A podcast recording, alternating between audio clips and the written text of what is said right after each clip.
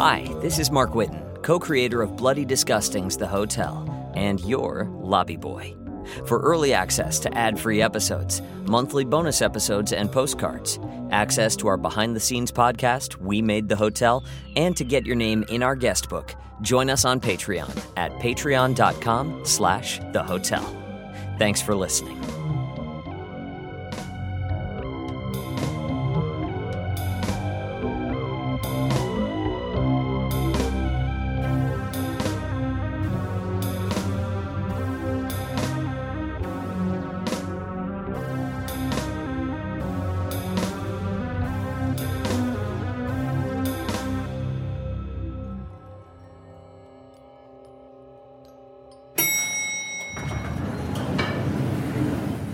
Step off the elevator and hold the door for the guest.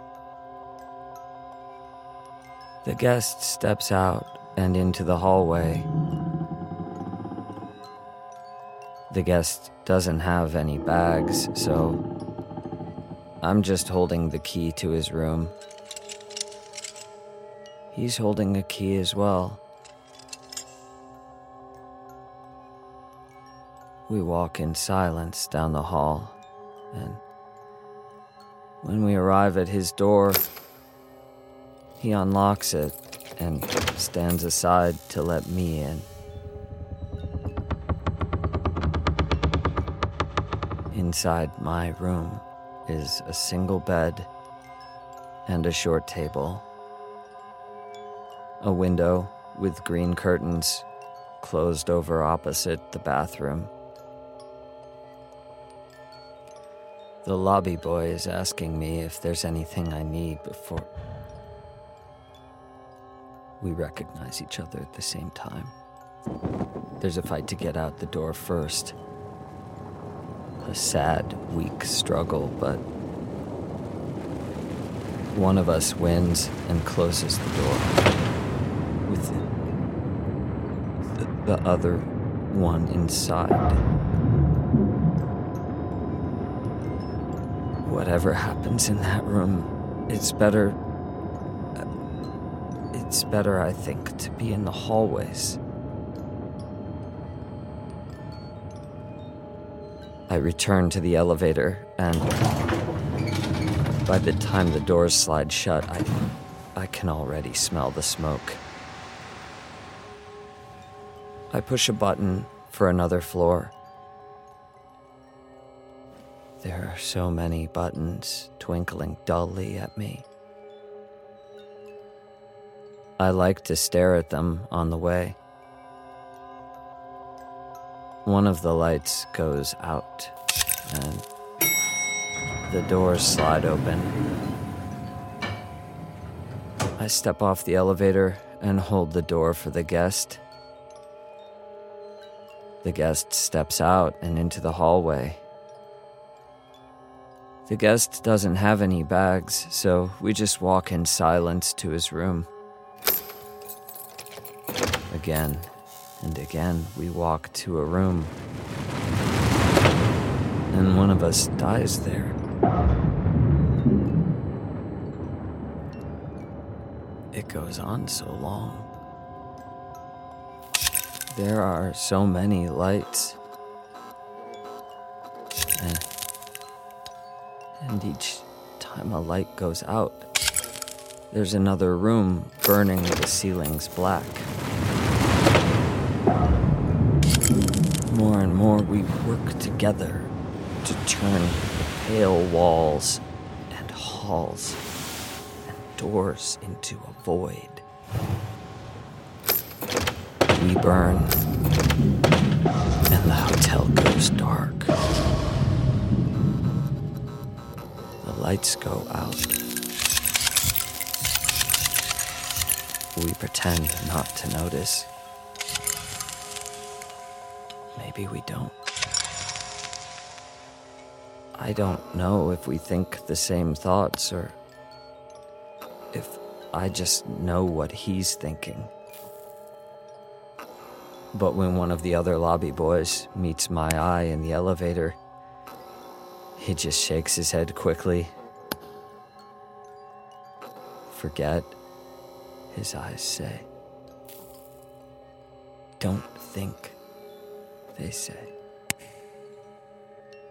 Go through the paces with me, and maybe you won't be the one to die this time.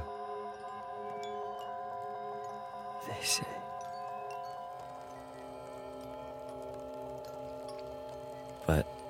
Always do. I always die. Again and again, I see the candle fall onto the bed. Again and again, I see the lights and the ceiling and the void, and I burn. I see myself melt into something that can only bleed. I see myself close the door in the hall. Why do I. I look so afraid if I'm not the one who has to burn? but I am the one who has to burn. And the one who has to close the door. I'm the only one here. When I step off the elevator, I don't hold the door open for the guest. There aren't any guests. The rooms are filled with my screams. The halls are filled with smoke and mess.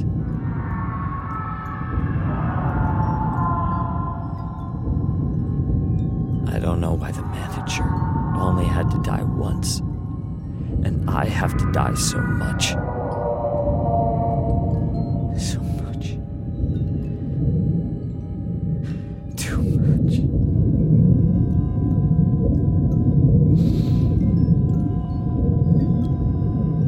Down the hallway, I can see another lobby boy. I see me walking quickly away. I have to go where he goes. As soon as I step onto the wet carpet, he runs. I run. I don't know if I want to put him in a room or run with him from some new horror that might follow me. All I know is where he goes, I go. We go to the rooms together.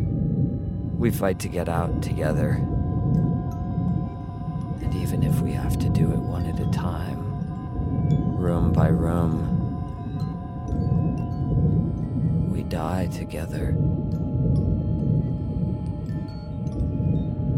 But we don't do it one at a time. I can see him, and I know he can hear me screaming after him. We're both here. We can both hear the pounding screams from behind every door, screaming for help, screaming for the hotel, just screaming. Every room is getting filled. Endlessly. We put ourselves here because we did. Never a thought to why or where. He runs. So I'm running. He burns. So I'm burning. If I could catch him, if I could touch him, could we burn together? He turns down different halls. I remember thinking how intricate they were, thinking each one was different, thinking I was taking new paths to newer, safer places. Even while telling myself there was nowhere safe. Seeing the doors burn in every hall, I told myself there were others still unburnt to get to. I have to catch him. I have to stop him. I have to get that lobby boy and kill him or stop him from killing. I run faster, but the wet carpet grabs my shoes, hobbling me. I'm screaming something, but I can't understand it. I can't hear myself over the other screams. In the rooms and in the halls and in every elevator with millions of lights stuck inside one big void place. We scream together. All of us screaming for no one, for nothing. For help. But there's there's no help. There's no one. Just us.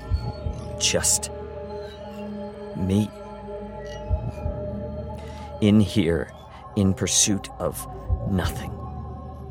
I could stop him if he could hear me over the screams. I could stop him if he would look back and see me, see himself. I could stop him if I could stop screaming like a madman, but all I can think to do is keep running, and maybe if I can grab him. But the faster I go, the faster he goes. The louder I scream, the louder we all scream.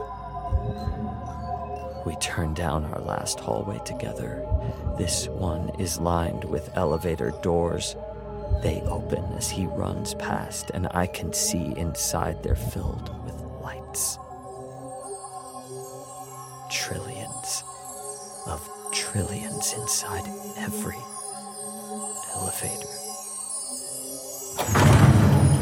The doors open and the void spills out behind me. I know I can't catch him before the hotel takes me. But a small, small swelling inside me says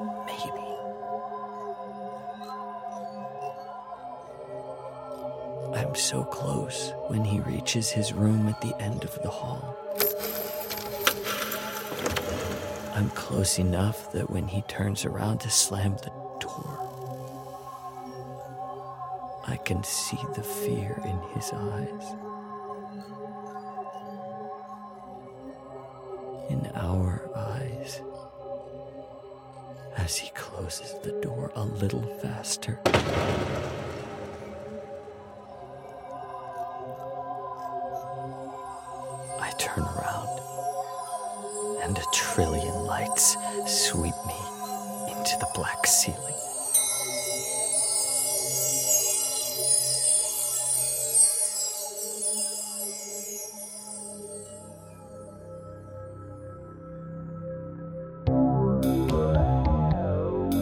The Hotel was created and produced by Travis McMaster and Mark Whitten, starring Kelly Nienaltowski as the manager, Mark Whitten as the lobby boy, Graham Rowat as the owner, and Christa Lewis.